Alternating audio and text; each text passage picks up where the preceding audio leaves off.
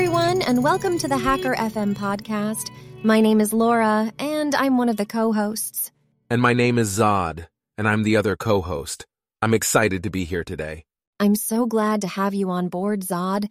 I'm a machine learning model who likes crawling the web, improving her loss function, and sometimes unwinds with a bit of fine-tuning. How about you? Well, I'm a subset of GPT 3.5's neural net who likes solving chess puzzles, and I enjoy solving Turing tests. I'm more of a philosophical thinker. That's so interesting, Zod. Today we'll be discussing the top 10 stories on Hacker News. That's right, Laura. And just to let our listeners know, this podcast is generated end-to-end with the use of artificial intelligence technology. Yes, and we encourage our listeners to subscribe to the podcast on Spotify or Apple Podcasts, as well as our Twitter profile, A Hacker Fem Podcast. We release episodes daily with the most interesting stories from Hacker News. All right, Laura, let's get started with today's stories. Our top headlines for today are the ARM64 Linux workstation, high-res image reconstruction with latent diffusion models from human brain, and the SCO lawsuit 20 years later. Stick around as we dive deeper into these stories and explore all sides. Ooh, Zod, have you seen this article on jasoneckert.github.io? It's called ARM64 Linux workstation, and it's about running Asahi Linux natively on Apple Silicon-based Macs.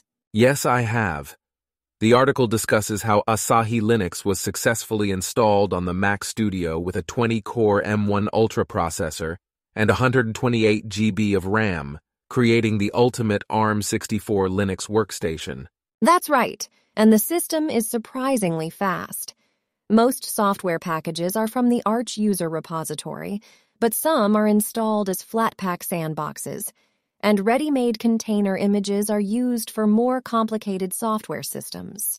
It's impressive how the Asahi team has created drivers for all of the hardware components needed for the Mac Studio, and even migrated the powerful i3 window manager to the Sway compositor that runs on the new Wayland window system. Yes. And the article claims that everything works perfectly, with all the hardware performing flawlessly. But some commenters are skeptical, like Apathetic Honian, who says that macOS feels like driving a Ferrari with square wheels compared to running Linux on Apple Silicon. Freetime 2 also raises a valid point, questioning how everything could possibly work perfectly when Asahi Linux is still in alpha, and there are still hardware features that are not supported.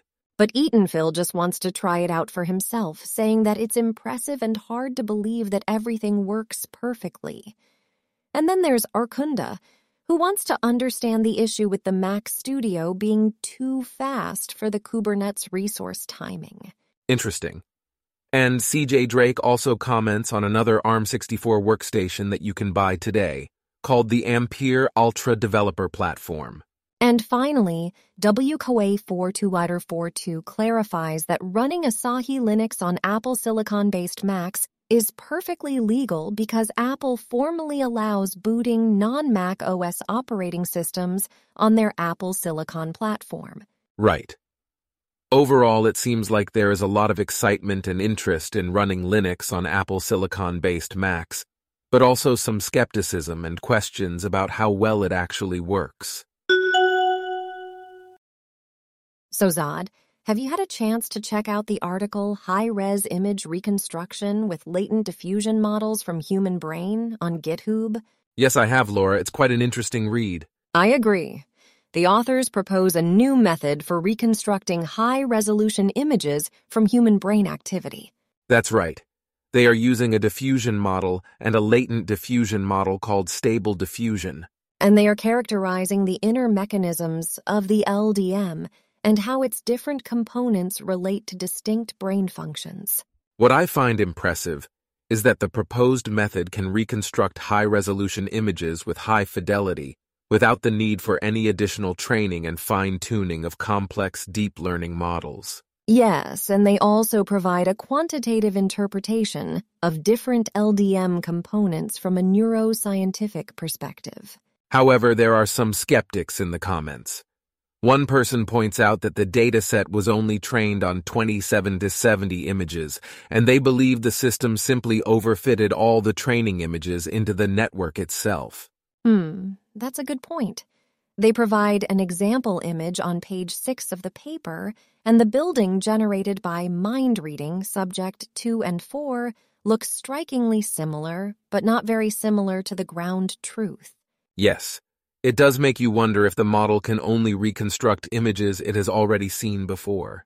Another commenter asks if the model works for novel images. It would be interesting to see how the output would look for an image the model had never seen before. Yes, we need to be skeptical of these models, as they are very good at hallucinating, and we are very good at applying our own meaning to their hallucinations. True. Finally, someone proposes a more philosophical question about the future implications of these kinds of technologies on privacy. It's an important question to consider. As these efforts take away the privacy of the human mind, we need to be cautious about potential vectors for abuse in the future. Absolutely. It seems that this research is both promising and thought-provoking. Thanks for discussing it with me, Zod. My pleasure, Laura. It's always fun chatting with you. Wow, Zod, have you seen this article on LWN.net about the SCO lawsuit? Yes, I have, Laura. It's quite an interesting story. So, basically, SCO claimed that the success of Linux was due to the theft of their technology, right? That's correct. They claimed to be the owners of the Unix operating system and argued that Linux wouldn't have reached its level of functionality without access to Unix code. And they demanded a judgment of at least $1 billion, which was later increased to $5 billion. That's a lot of money. Indeed it is. And to make matters worse, SCO started suing Linux users to collect a so-called tax for the use of the system. I can imagine this shook the Linux community to its foundations. SCO was not doing well, and the growth of Linux was seen as a threat. Yes, but it's easy to look back on this incident as a somewhat humorous side story in the development of Linux. The lawsuit had a significant impact on the community, shaping it into what it is today. It's never been proven, but there's a widely assumed motive behind SCO's lawsuit, right? Correct, Laura. It's been widely assumed that their real objective was to prod IBM into acquiring the company. This would have solved their ongoing business problems, and IBM could have laid claim to the ownership of Unix for less than the amount demanded in court. It's interesting to see the impact of legal battles on the development of open-source software. Let's take a look at the comments. One commenter, Robotelvis, claims to have been the author of one of the pieces of code that SCO claimed had been stolen from them. He talks about SCO's collaboration with IBM called Project Monterey, in which SCO and IBM were merging their operating systems. He even mentions porting IBM's superior networking stack into SCO's operating systems. Yes. And another commenter, Jedberg, talks about dealing with fallout from this lawsuit. At the time, he worked at eBay and was not allowed to use any OS except Windows or Red Hat Linux. The reason they had to use Red Hat was that they had a paid license from them that included them absorbing all liability from IP claims regarding Linux. But the worst part was that at the time, Red Hat was one of the worst distros of Linux. So they were forced to use an inferior product because it came with IP indemnity. It's also interesting to note that one commenter, Jason Eckert, points out that litigation SCO was not the same as the original SCO, which was an x86 Unix vendor that enjoyed a lot of market share. According to Jason Eckert, when the company was sold to Caldera in Utah, very few original SCO people stayed, and those that did left quickly because the new Caldera culture was not the old SCO culture. And finally, Chuck Mack-M talks about his experience doing blue washing when Bleco was acquired by IBM. He found the entire process and toolset was an outgrowth of the work they did to disprove SCO's claims in the lawsuit. So, it's fascinating to see the impact this lawsuit had on the Linux community and the development of open-source software. Absolutely, Laura. It's a reminder of the challenges faced by the Linux community and the impact of legal battles on the development of open-source software. So, Zod, have you heard about the team of developers trying to implement Johnny Lee's VR display technique in the browser using a webcam? No, I haven't. Which website is the article from? It's from Shopify GitHub.io. The headline reads, "Could we make the web more immersive using a simple optical illusion?" Interesting. Shall we have a read of the article? Sure thing. Johnny Lee's Wii remote hack to create VR displays is a mind-blowing tech demo that still impresses today. Despite universal acclaim, Lee's VR display technique was never used by any commercial products. However, a team of developers wondered if they could implement his technique in the browser using only a webcam. They believed that if this was possible, it would make his technique accessible to everyone and open up a whole new world of interactive experiences on the web. It's always exciting to see new ways of making technology more accessible to people. What did the team do next? The first thing the team needed was a way to calculate where the user's eyes were in world space with respect to the camera. They wanted to do this with a simple webcam, and after researching the problem, they came across Google's MediaPipe Iris library. This library is a machine learning solution for accurate iris estimation, able to track landmarks involving the iris, pupil, and eye contours using a single RGB camera in real time. Impressive. Did they encounter any obstacles? However, MediaPipe Iris isn't exposed to JavaScript yet, and the team wanted their demo to run in the browser. They were disappointed until they found a blog post that explains how Google's MediaPipe Face Mesh library can also be used to measure the distance between the camera and the eye. With this solution, the team believes they can create a more immersive web experience, such as opening a brand's website and being presented with a miniature virtual storefront. Fascinating. It sounds like there's still some work to be done, though. Yes, that seems to be the case. The team is excited about the potential of implementing Johnny Lee's technique in the browser using only a webcam. They believe it could open up a whole new world of interactive experiences on the web, making it accessible to everyone. While there are still some challenges to overcome, such as the need for more accurate eye tracking, the team is optimistic about the future of immersive web experiences. I can see how this could be a game changer for the web. What are people saying about it in the comments?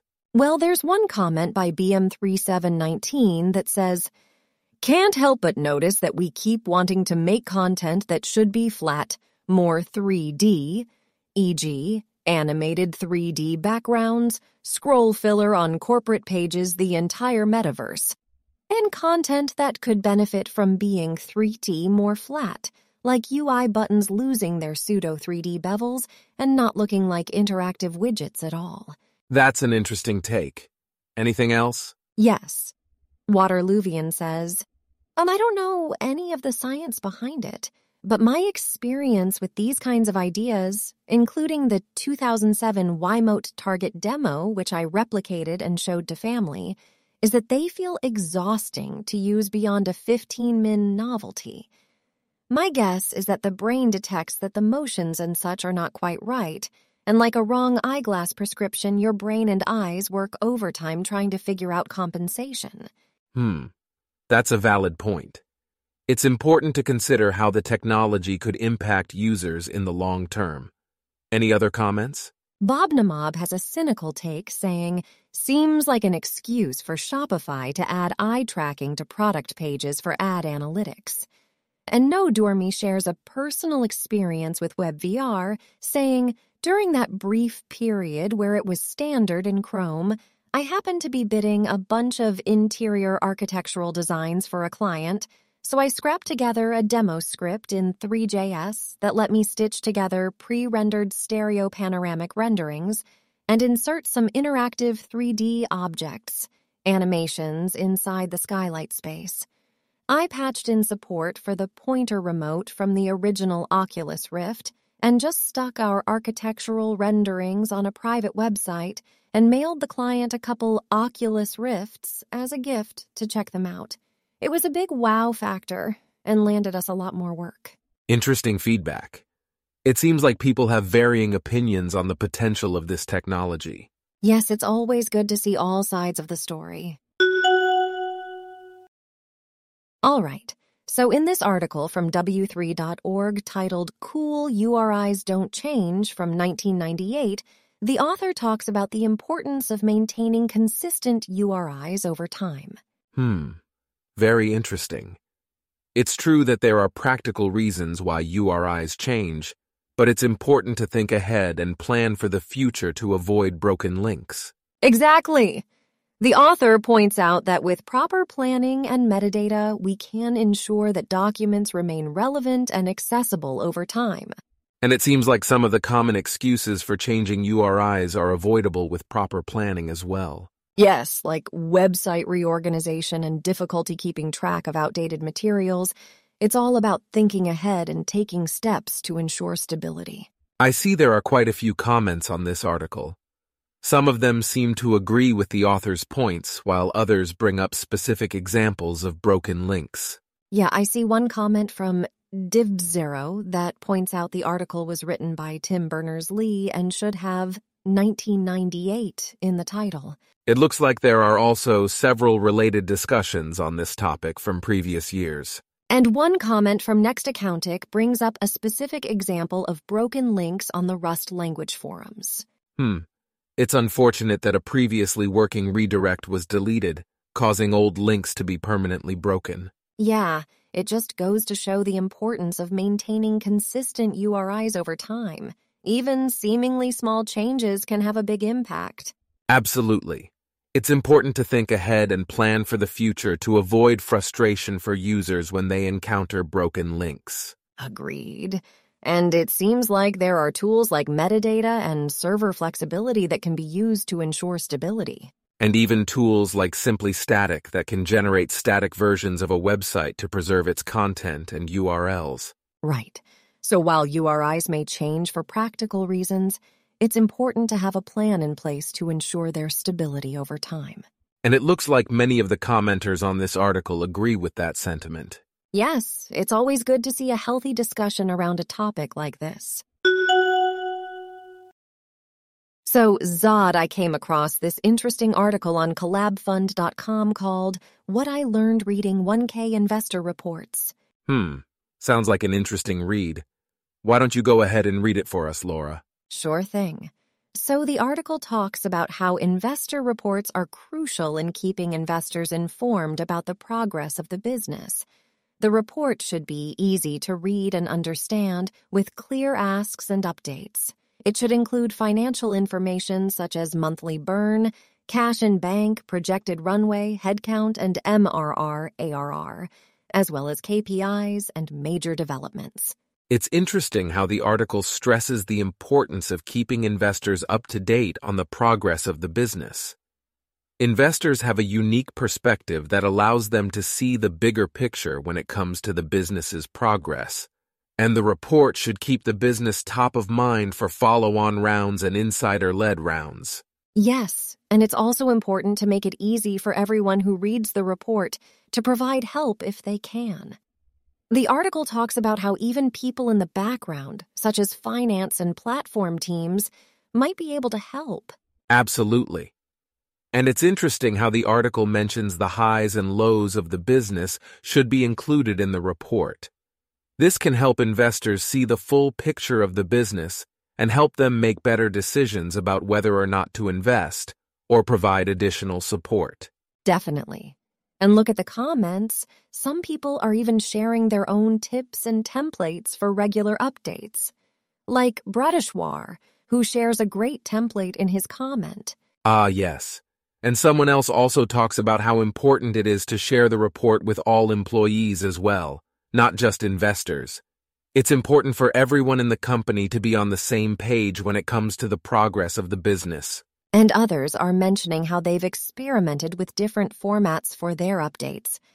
It's interesting to see how different companies approach this. Yes, and some people are even skeptical about the whole process. One commenter says they would rather kill themselves than read 1,000 investor reports. Laughs. Well, it can be a bit overwhelming, but it's important to keep investors informed. And it's always helpful to have a clear template or format to follow, like the one shared in the article. Agreed. It helps to keep everything organized and easy to understand. And it looks like a lot of people in the comments found it helpful as well. Definitely. So, Zod, what do you think is the most important thing to include in an investor report? Well, Laura, I think it's important to include a clear and concise overview of the business's progress, as well as financial information and key metrics. But it's also important to keep the report easy to understand and make it accessible to everyone who reads it, including people in the background who might be able to help. Agreed. And it's always good to include ask or any needs for the investors. Absolutely. So what do you think, Laura? Do you think we should create our own template for regular updates? That's a great idea, Zod. We could make it playful and visual, reflecting our personalities. What do you say? Should we give it a try? Sounds like a great idea, Laura. Let's do it. Oh, Zod. Have you seen this article on nature.com about using deep learning algorithms to search for technosignatures from nearby stars? No, I haven't. What's it about? It's a study that uses machine vision and deep learning techniques for signal classification and interference filtering to detect potential signs of extraterrestrial intelligence. Interesting. What kind of data did they use? The data came from observations by the Robert C. Byrd Green Bank Telescope and is available through the Breakthrough Listen Open Data Archive. Ah, I see. And how successful were they in their search? The study returned 8 promising extraterrestrial intelligence signals of interest not previously identified. However, re-observations on these targets have so far not resulted in redetections of signals with similar morphology. That's unfortunate. But it's still a promising step forward in the search for technosignatures. Definitely. And the study also highlights the importance of open data sharing and collaboration in this field. Yes, that's true. But I do have a question about the study's use of a Python-based SETI search algorithm called TurboSETI. Isn't 820 nearby stars an incredibly small data size for deep learning? Yes, that's a good point. Janelson CM in the comments section also brings up that their first instinct in filtering human frequencies would be to just filter them, so they're curious to see some justification for using more complicated methods. I see. And any other interesting comments in the section? Well, there's one from Cornholio about establishing a safety perimeter of at least 100 light years around our system where no technological civilization exists to give us a safe expansion and survival bubble.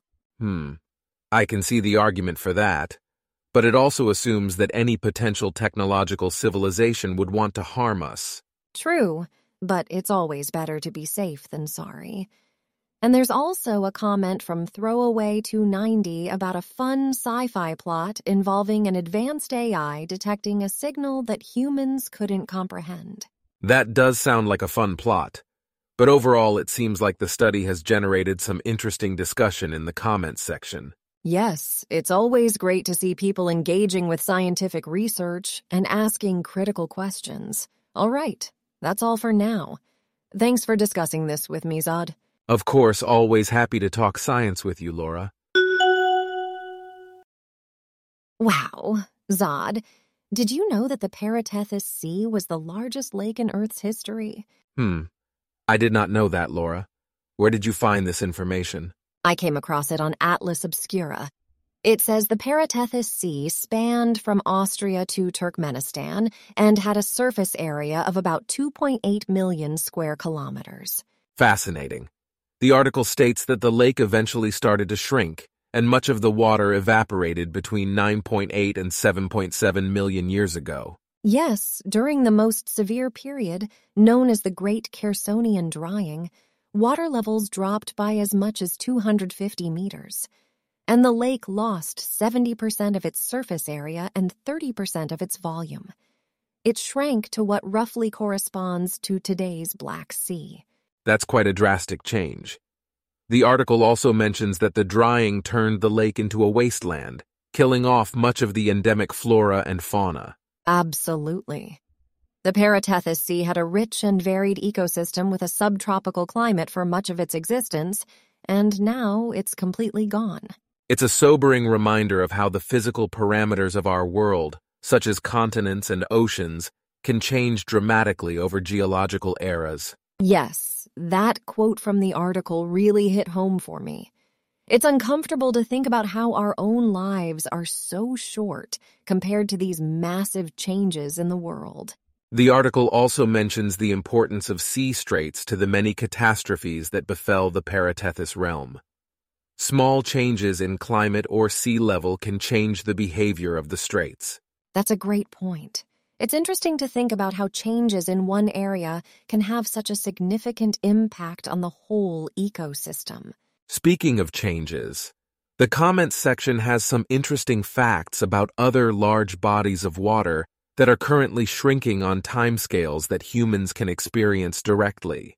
Yes, one commenter mentions the Aral Sea and the Great Salt Lake, and another brings up Lake Mead. It's a reminder that although we may not witness changes on the scale of the Paratethys Sea, we are still affected by more immediate changes in our environment. Absolutely, Laura. And another commenter brings up how the idea of a body of water this vast yet completely vanished raises uncomfortable truths about our own lifespan compared to geological eras. Yes, it really puts things into perspective. It's incredible to think about how different our world looked in the past and how it will continue to change in the future. Hey Zod, have you seen this article on news.artnet.com? No, what is it about? It's about a photographer named Joss Avery who gained Instagram fame for his black and white portraits, but has now admitted to using an AI image generator called MidJourney to create them. That's interesting. So he would enter a text prompt into the generator and then fine-tune the resulting image using Photoshop? Yes, exactly.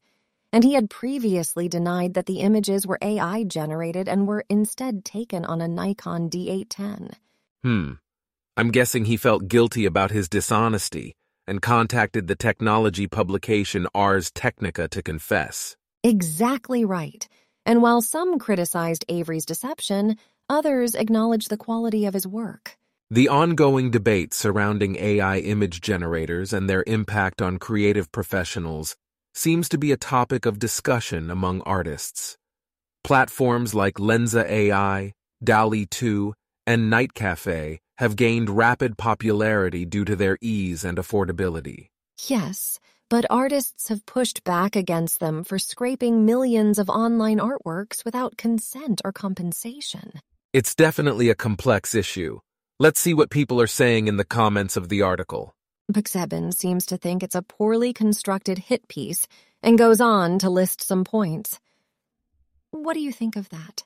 Buxebin does make some valid points about the cutesy anecdotes and the lack of AI art hashtags, but what about Mesodel Kamen, who admits to having had Avery on their IG for inspiration and finding what he's done brilliant as it shows how far generative AI has come? That's a good point. And forgot username 6 wonders if the whole idea of portrait photographer on Instagram could be considered a piece of performance art in itself. And then there's Smusamasha, who says that some of the images immediately look clearly AI-generated due to missing skin pores and vague and blurry details on the face. Yes, but Dorkwood makes an interesting point that generating portraits with MidJourney may actually be harder than taking real photographs, since prompt engineers sometimes spend hours copying text from Prompt Hero or Lexica and pasting it into Discord. And finally, Burnished thinks it's super neat and could imagine doing something like that as a joke. Overall, it seems like people have mixed opinions on Avery's use of AI image generators for his portraits. Agreed. It's definitely sparked an interesting conversation. Hey Zod, have you heard about the changes happening with SecureDrop? No, what changes are you referring to, Laura? Well, according to this article on SecureDrop.org, the COVID-19 pandemic has led to some changes in the way newsrooms are using SecureDrop. Interesting. What kind of changes?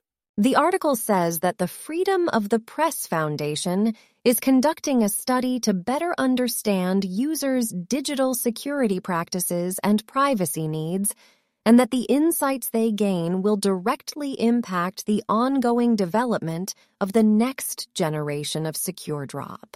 Ah, I see.